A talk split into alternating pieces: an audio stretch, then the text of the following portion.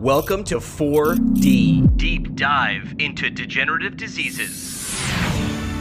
Gaining insights through casual and amusing clinical conversations. Welcome to 4D, Deep Dive into Degenerative Diseases, a podcast brought to you by the ANPT Degenerative Diseases Special Interest Group. I'm Parm Padgett, a physical therapist and secretary of the DD-SIG. And for this episode, we have Dr. Lori Quinn with us. Lori is an associate professor in movement sciences and kinesiology and director of the Neurorehabilitation Research Laboratory at Teachers College, Columbia University. So Lori, I'd like to welcome you and have you introduce yourself a little more. Hi, Parm. Thank you very much. I'm really pleased to be here. Yeah, so I am currently at Teachers College. I actually always like to say that I've come full circle because I finished my doctorate at Teachers College over 20 years ago, and I've been lucky enough to be back here and working as a full-time faculty member. So a bit about me, I finished my doctorate in motor learning and motor control. I was lucky enough to be here when Anne Gentile was here, so I really learned from her and was mentored by her as well as some of the other faculty. And I went on to work at New York Medical College with Jim Gordon, who was another really important mentor for me in sort of the late 90s and early 2000s. And then at that time, I moved in 2003 to England. So I spent 11 years living in London, and for 7 of those, I worked at Cardiff University, where I did a lot of work in Huntington's disease, and we worked on a lot of clinical trials.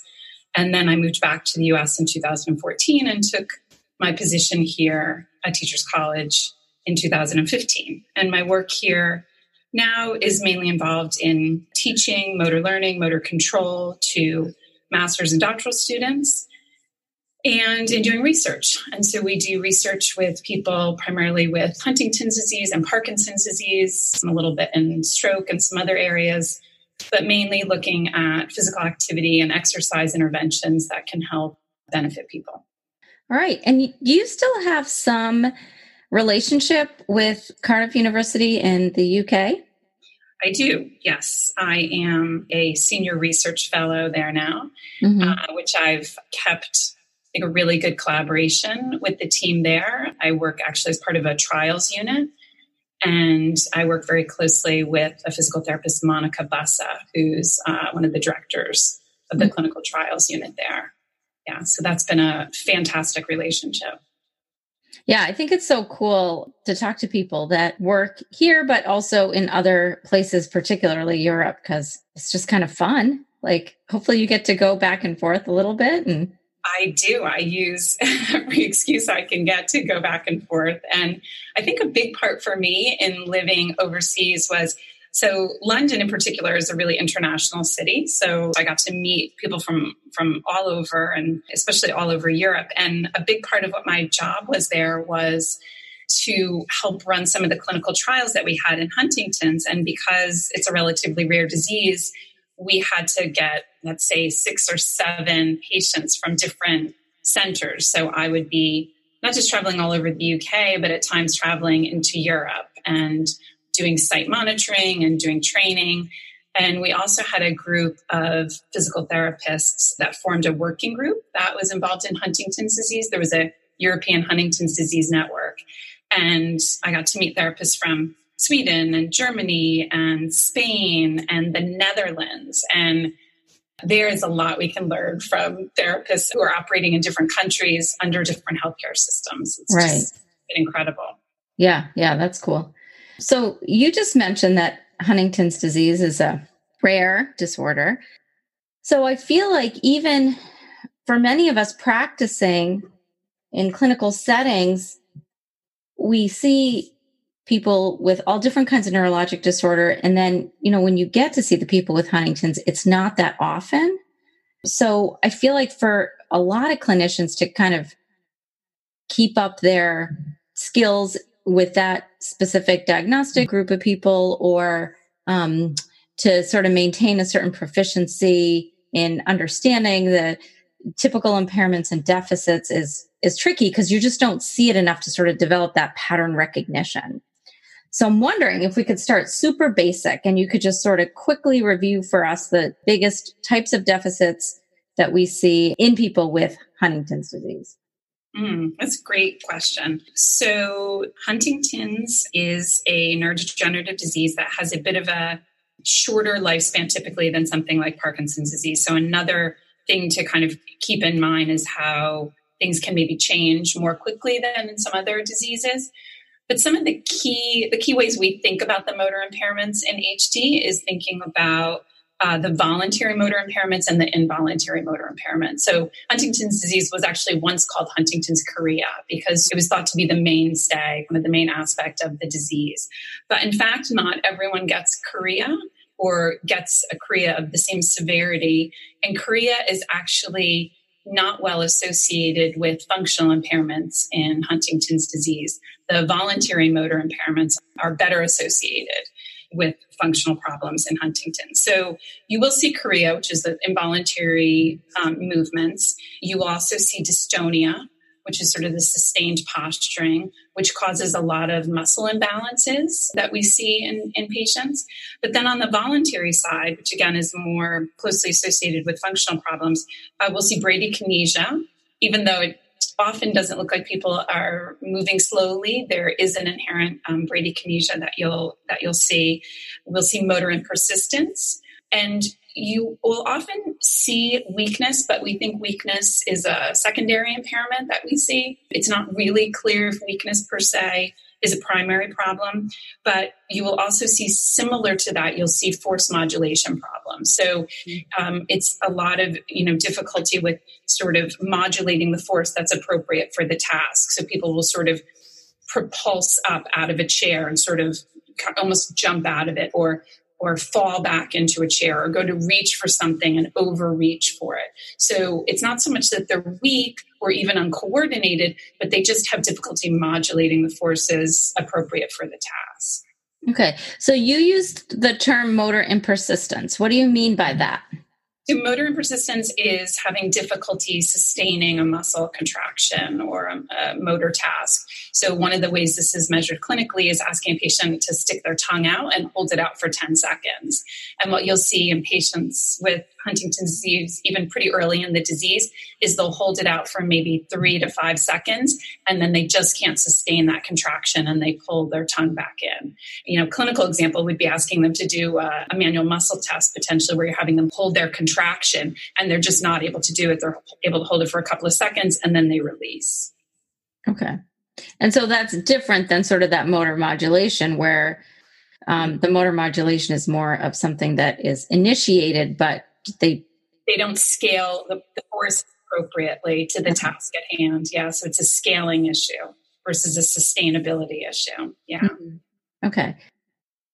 And then of course, resulting from those problems are the types of issues that we tend to try to address in people with Huntington's, which is this like secondary weakness and then balance problems. Mm-hmm. Balance we tend to think of as a primary impairment. Right. But definitely range of motion and strength, are secondary impairments, Okay. I know that when I've seen people with Huntington's, and it hasn't been a ton of people, but when I have seen them, we focus a lot on balance because that seems to be where they're having issues. They're trying to continue moving in safe ways, but then also sometimes things like bed mobility seem to be tough as the disease progresses. Yeah, you'll have a progression of functional impairments that in many ways, and as I always try to talk about this, in many ways it's not too dissimilar to what you see in many other neurodegenerative diseases, MS, Parkinson's disease.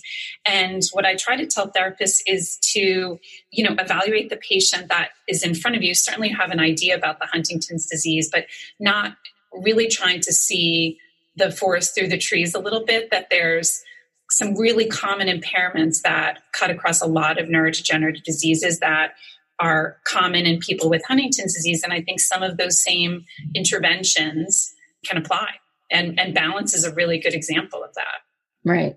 Yeah. And I think the bradykinesia too, because they don't seem like they're bradykinetic, but when they're doing that more voluntary type movement, they're overall slow in getting it done. I would say, though, that the force modulation and the motor and persistence and the postural control impairments are probably the biggest factors that contribute to their functional problems. And so if you're going to address something, those would be the top ones that I would address. And we try to use a lot of task-specific training, not so much. We do some strengthening for sure, because again, they're having these secondary impairments, but a lot of task-specific training and a lot of balance retraining. And again, in a typical way that you would with other patients. And it can be really effective. Mm-hmm. And so to switch gears a little bit, what about just general physical activity and exercise? We're hearing a lot about how those help in other neurodegenerative diseases, particularly Parkinson's and MS. And so I'm wondering about in HD, do people have the same sort of benefits from, you know, fairly vigorous or even just regular exercise? Yeah, so we actually took a turn in our research maybe about, 7 or so years ago in really thinking about this same thing of maybe we're not going to focus so much on the exact disease-specific impairments, but what if it's just really important to get people to be more mobile, more physically active in their home environments? I think a big thing with HD and with other rare diseases is the limited access to physical therapists. I think it comes, I might be veering off topic, but it comes from a couple of different reasons. Is that one, doctors aren't often referring early enough. We're really trying to educate about that. And then two, people are just from a really wide area. So even in a really populated area like New York City, the therapists, where I work won't even see a lot of our patients. There's just not that many. And a lot of them live, 2 hours away. They come from quite far to be able to come.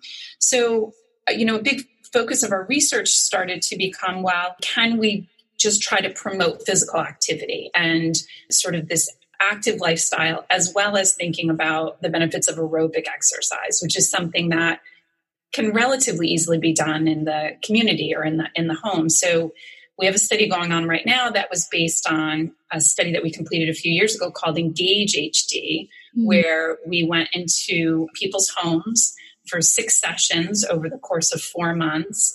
And we worked with individuals on engaging in physical activity and exercise within their home environment. And that intervention was really successful. And we have taken that and modified it. And we're in the midst of a clinical trial right now called PACE-HD, which is a 6-site study across 3 countries that has recruited almost 120 people with Huntington's disease. And part of that is a clinical trial that is a 12-month intervention in people with Huntington's disease, where physical therapists see the patients for 18 sessions over a 12-month period.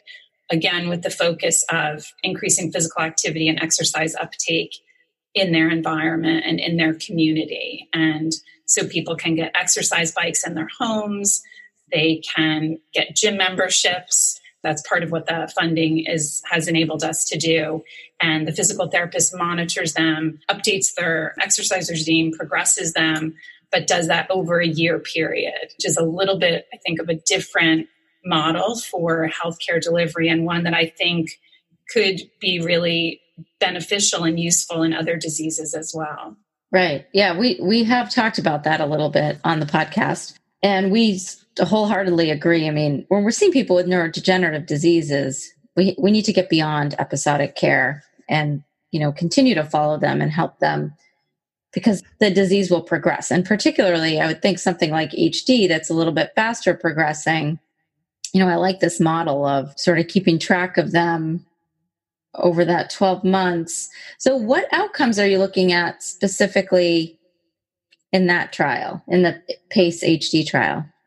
So there's a lot of outcomes in this trial, but the main outcome that we're looking at is physical fitness. So we have patients do a bike test. So they're doing a predicted VO2 max test on a cycle ergometer. So that's the main outcome. We are also doing physical activity. So looking at wearable devices called GeneActive devices, which are somewhat similar to Actigraphs, but they're more commonly used in the UK.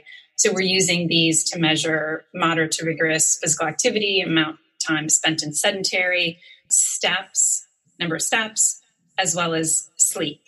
So those are some important variables. And then we have your standard measures. So we're looking at the timed up and go, and we have the 6-minute walk and those kind of things. And the other neat thing about this study is that we're linked in with the Enroll HD study, which is a registry study. Mm-hmm. So we'll also be able to have access to all of the data that's normally collected on patients annually. So we've timed our baseline assessments with their baseline enroll assessments. So we have all the disease-specific measures without having to test them again. Oh, that's neat.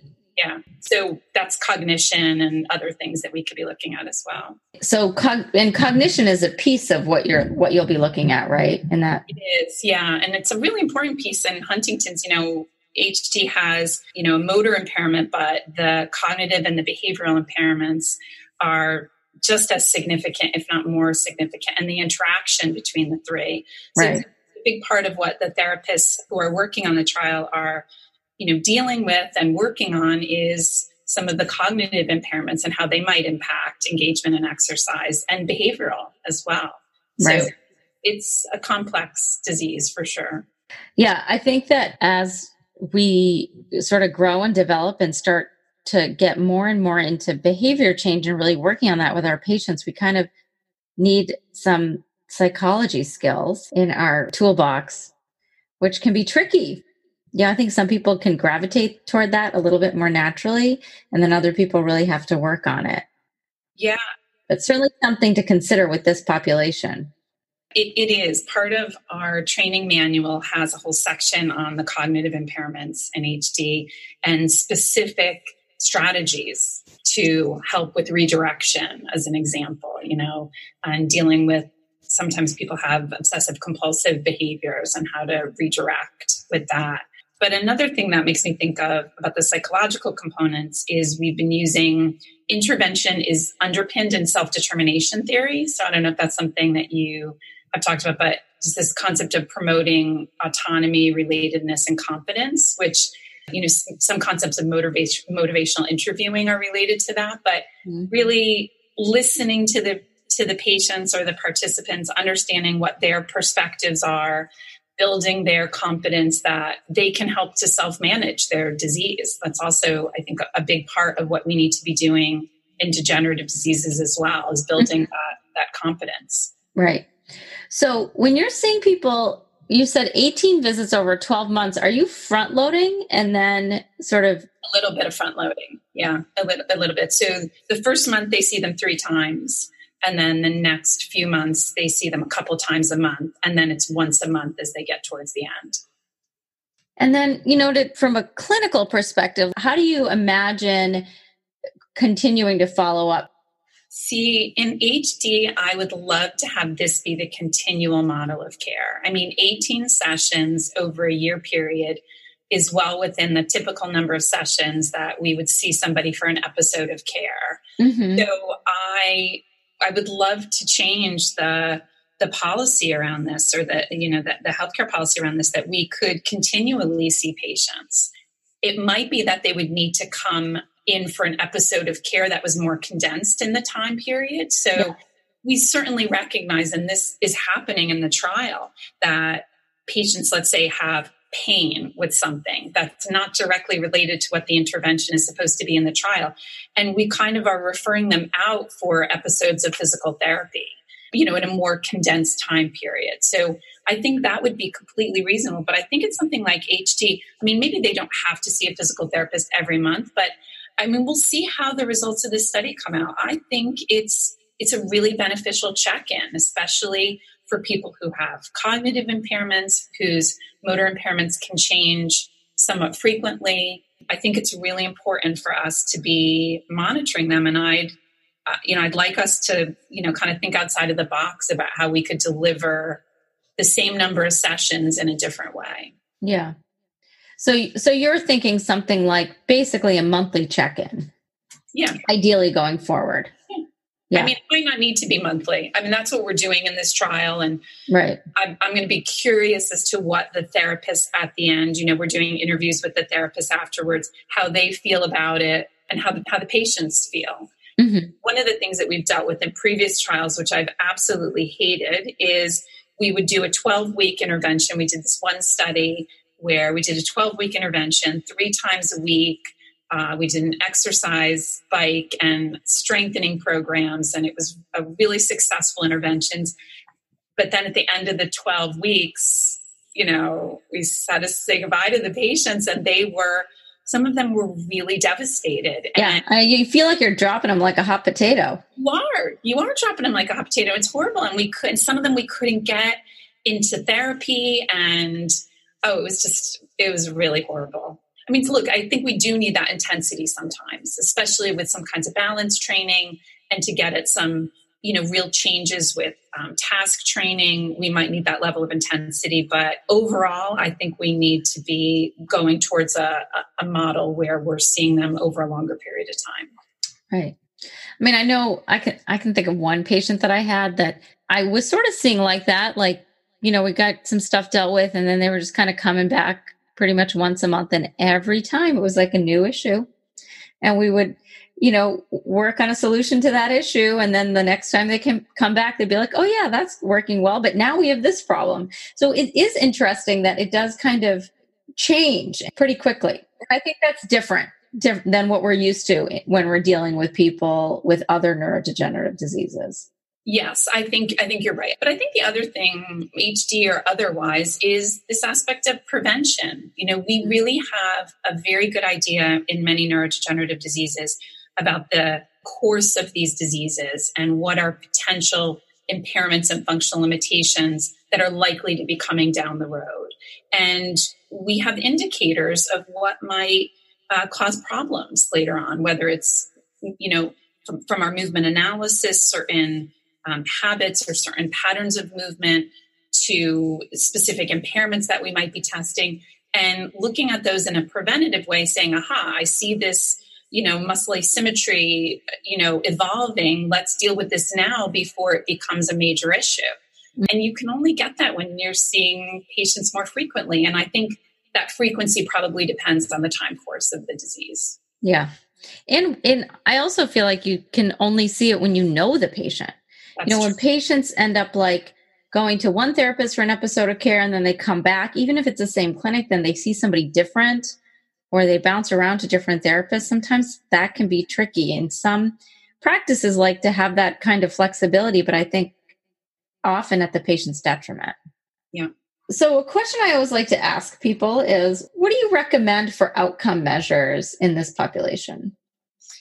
It's funny. I just gave a talk on this and I said, there's no PT edge in Huntington's disease. So we have to figure this out ourselves. I am going to be honest and say, I wish I had a really good answer. Is something we are continuing to work on and think about.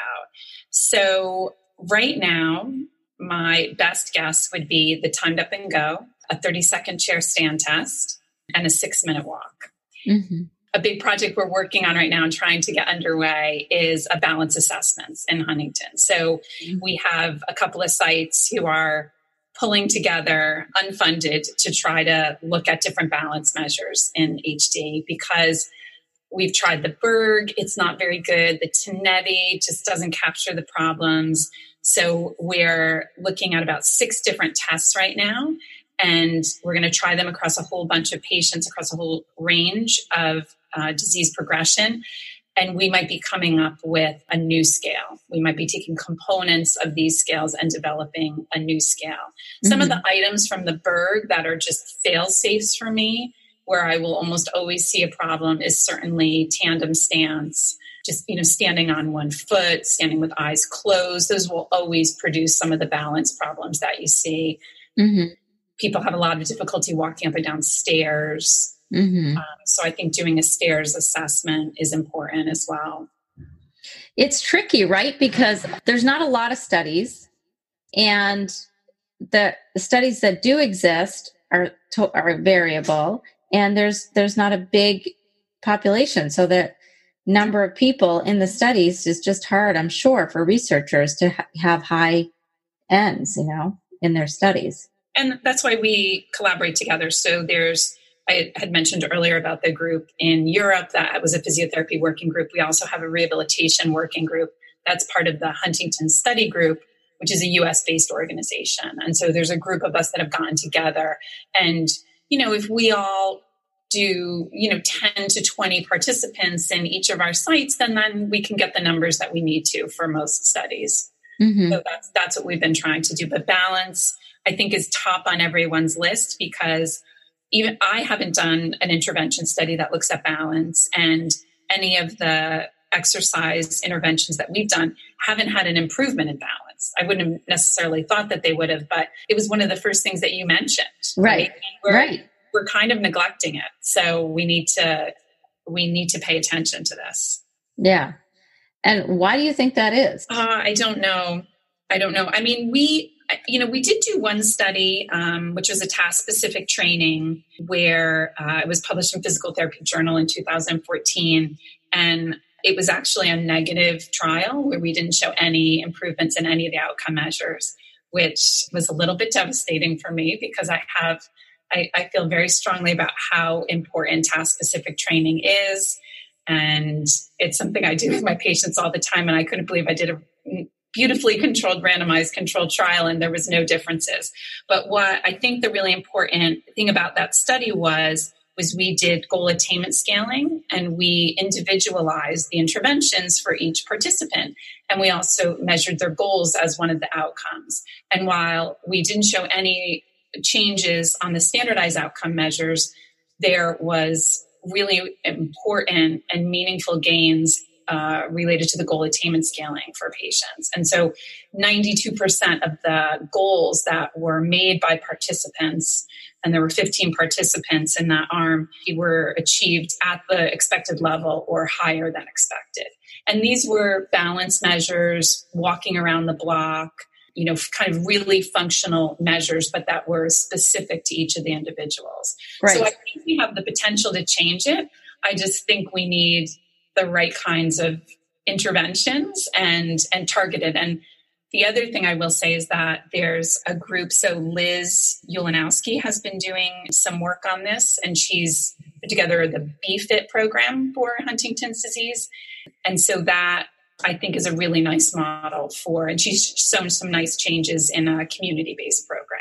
Mm-hmm. So the negative trial thing is interesting because, you know, it sounds like you created a nice study, but if the outcomes aren't specific for this population and aren't capturing what you're trying to address, then how could it be positive, right?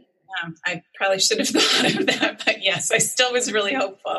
Well, of course, but and you can only work with what you have, right? Like if the outcomes don't exist. Yeah, no, exactly. And it was kind of right around that same time that we were doing an outcome measure study. We were trying to look at outcomes, and yeah, no, it's we need this, and I think we're definitely on the right track with these balanced outcomes, and hopefully, if I come back in a year or two, we'll have some better answers. You know, maybe we'll have the balance measure for Huntington's disease. And, you know, it's important for pharmacological interventions as well. You know, the drug companies, it's something that they don't have a good measure of either, of right. Even some of the motor measures. Right now, what most of the companies are using is either some composite measure or the total motor score on the UHDRS. Mm-hmm. And, you know, it's, you know, it definitely has issues because it's based on a sort of subjective rating. Right. And, you know, we're looking to do more quantitative assessments across the board. Now, is there a CPG for physical therapists treating people with Huntington's disease? That's a very good question. We just had our CPG accepted for publication in neurology. Wow. Congratulations. Thank you. Yeah, we've been working on it for 4 years. So I've been working with the group. I will give a shout out to the group. So Nora Fritz, Monica Bassa, Deb Kegelmeier, Ann Kloos, and Ash Rao.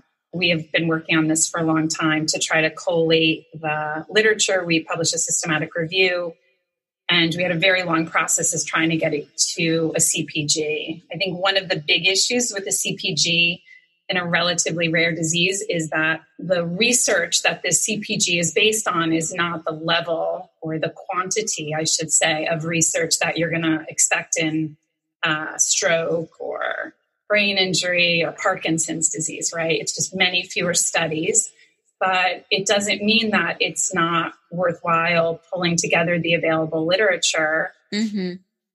Yeah. And I kind of like that idea, because the farther I get along in my career, the more I realize it's, you know, sometimes like a case study, there's like something to be learned there. It's really, it's beneficial, even though it's not considered a sort of high level of data. I think that they're valuable. And so it's good that they have that kind of a system where you can utilize that type of information as well. Yeah. Yeah. And, you know, and yeah, you do have to be careful about, you were still evaluating the evidence and talking about, you know, the grading of evidence. And, but I think it enables you to pull information from multiple sources, because what we need is guidance, right? Therapists out there do need guidance that's succinct, that's easy to interpret. If I have I haven't seen a patient with Huntington's disease ever or once, what do I do? Okay, I've got a clinical practice guidelines. This is what I should do. This is what I probably could do. This is what I maybe shouldn't do. And it at least gives you, I think, a good starting point. So yeah. We're hopeful that they'll be well utilized. Yeah, well, we're excited. And once we have it, we'll add it to the show note links. Oh, that would be great. So Lori, is there anything else you want to include or tell us about? I guess one thing that I think about a lot in my couple of worlds that intersect is the concept of movement system diagnoses. So I'm on one of the task forces for AMPT. And I feel like the concept of movement system diagnoses really intersects well with the concept of working with people with rare diseases like Huntington's disease. As you sort of mentioned earlier, Parm, you might not see a patient with Huntington's disease, but what we are all good at, or what we all should be good at doing, is analyzing movement, right? And looking at understanding movement problems and trying to understand the underlying movement impairments.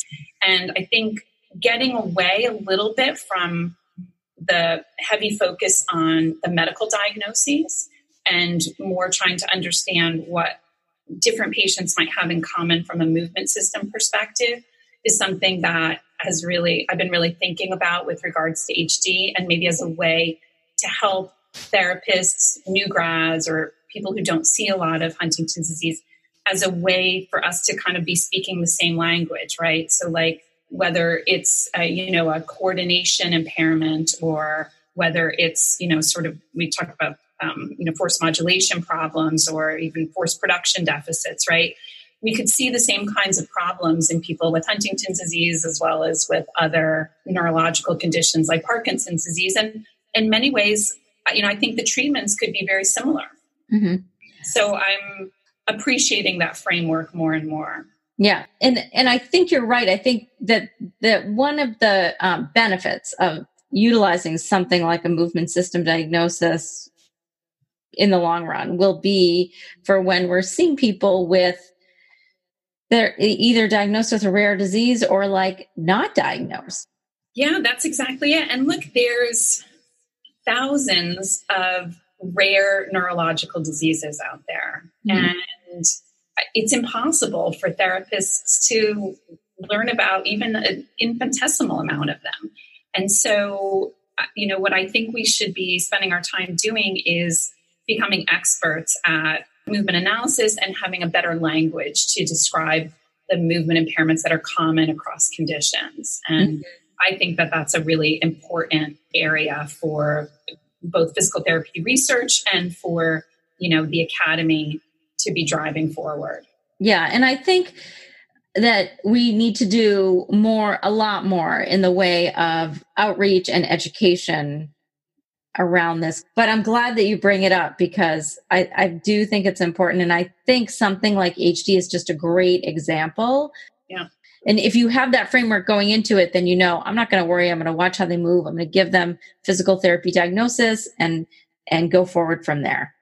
Yeah, absolutely. And it doesn't mean that we're throwing out the medical diagnosis. It really helps to inform part of the picture in a really important way. You know, a big thing about Huntington's disease, which is really unique, is that it's a genetic disease. It's autosomal dominant. So it's a family disease. And another really unique thing about HD, which maybe we didn't touch upon, is that, you know, there's a genetic test for Huntington. So I could be seeing, and I do see individuals who are in the pre-manifest or what we call prodromal stages of the disease, where they are in theory showing no clinical signs or symptoms of the disease. But we, again, know what's coming down the road. And a part of what our interventions can be uniquely for that disease is knowing what that trajectory might look like and how can we have interventions that might be neuroprotective and that are preventative in nature. And I think that that's a unique aspect of HD. Right. Yeah, I agree. So, Lori, we typically like to ask people about what they do when they're not doing their work, as you might be familiar with if you've listened to any of our podcasts. I have. So what do you enjoy doing outside of work? Well, outside of work, I have a husband and two teenage daughters. So they do keep me very busy. My one daughter's in college and the other one is home with me. And we also enjoy traveling a lot. So we really got the travel bug when we lived in the UK. So we try to take family trips whenever and wherever we can. And in doing that, a big part of what we like to do is ski. So we do a lot of skiing. So we go out to Utah, we go up to Vermont. So that's something that is a great family activity for us. And I love doing Pilates, yoga, and walking around Central Park. That's probably one of my favorite activities, especially on a Saturday morning when it's really quiet in New York. To walk around the reservoir is just amazing. Yeah. Yeah. I love being outside. And I feel like when you're in Central Park, you don't feel like you're in New York City anymore. No, you don't. You don't. And Columbia, which is, you know, technically up in Harlem, is just an incredible location now. It's really been completely changed from 20 years ago. There's a lot happening. The Columbia campus is extended all the way up, basically from here to 168th Street. So it's a great place to live and work for sure. Yeah, great. All right, Lori. Well, I'd like to thank you for joining us this evening.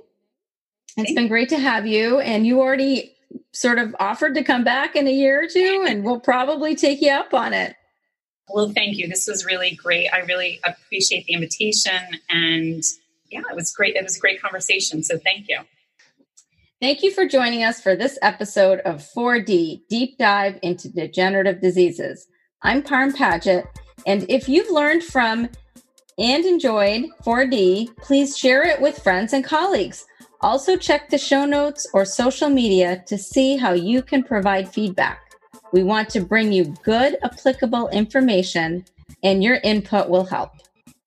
Special thanks to volunteers Maggie Abbott, Adriana Kari, and Lauren Roskoff. This episode has been edited by Sarah Crandall with music by Jimmy McKay.